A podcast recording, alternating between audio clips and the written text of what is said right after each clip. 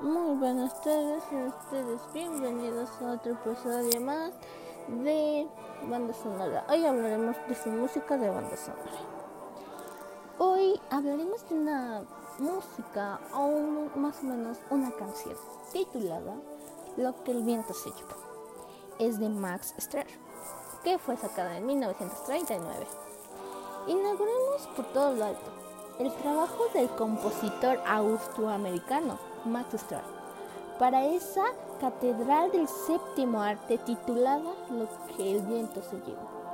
Es la mejor banda sonora de la historia del cine, la producción más ambiciosa y caótica de Hollywood en tiempos clásicos. Y puede ser de todos los tiempos puede volverse a repetir porque esta canción fue diseñada para que todas las generaciones que vengan puedan escuchar esta música. Un pequeño ejemplo.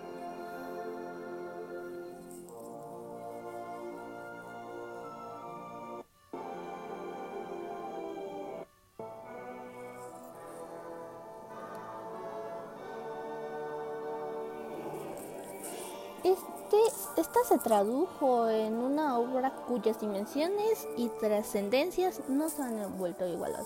Han sido muchas bandas sonoras, pero ninguna se puede igualar con esta composición de banda sonora. También hablaremos de otra igual, Casa Blanca, de Max Straub, que fue sacada en 1942.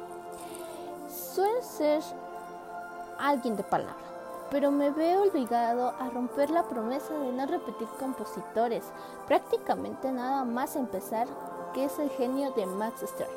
Volvió a deslumbrar a mediados del siglo 1942 en las partituras que vistieron la inmortalidad de Casablanca.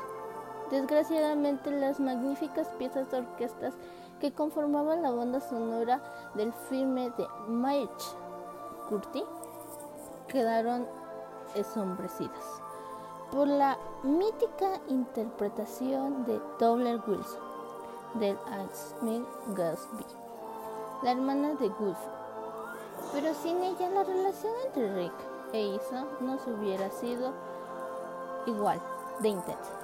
Esa es una pequeña introducción de lo que puede pasar en esa película, en esa banda sonora y espero que les haya gustado mucho. Gracias por escuchar esto. Adiós.